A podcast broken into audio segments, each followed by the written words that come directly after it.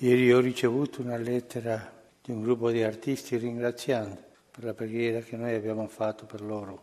Vorrei chiedere al Signore li benedica perché gli artisti ci fanno capire cosa è la bellezza e senza il bello il Vangelo non si può capire. Preghiamo un'altra volta per gli artisti. Nell'omelia il Papa si sofferma sulla prima lettura degli atti.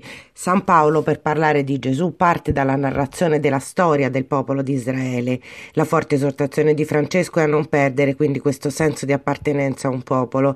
Senza questa coscienza si cade nei dogmatismi, nei moralismi, nei movimenti elitari.